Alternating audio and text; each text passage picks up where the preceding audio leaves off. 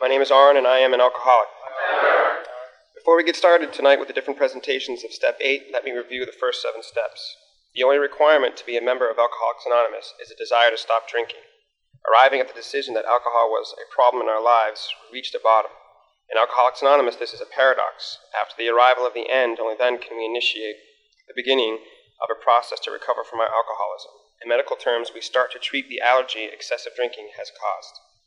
In the first step, we surrender to the power alcohol has had in our lives, a power that has left us unable to manage our own lives. Without power, there seemed to be no direction of our newfound life to take. Here, we had arrived at step two. A life that lacks direction ends up with the same sort of negative things over and over again. Behavior such as this is insane. We come to believe that a power other than ourselves could restore us to sanity.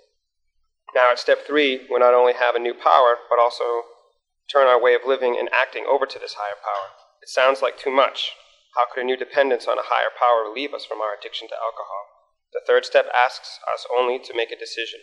Interdependence with God can give us independence in our new way of living, if we look for it. Finding a higher power, we could head in a new direction. How do we keep on this course? In step four, we make a list of our liabilities, the obstacles that have kept us from an appropriate way of life. It is important to list the assets we had acquired along the way also. Thoroughness is suggested. This step commences a lifetime of striving to find a balance between grandiosity and honesty. After making a balanced list, we make an admission to our higher power in another human being. Step five is the commencement of ego deflation.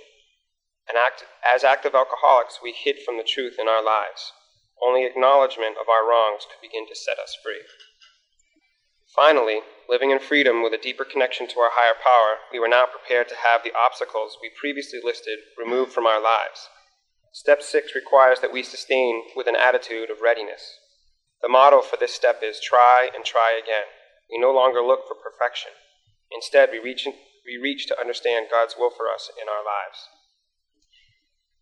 In step 7, we are not just ready to identify our obstacles, but now rely on a higher power to remove them from our path.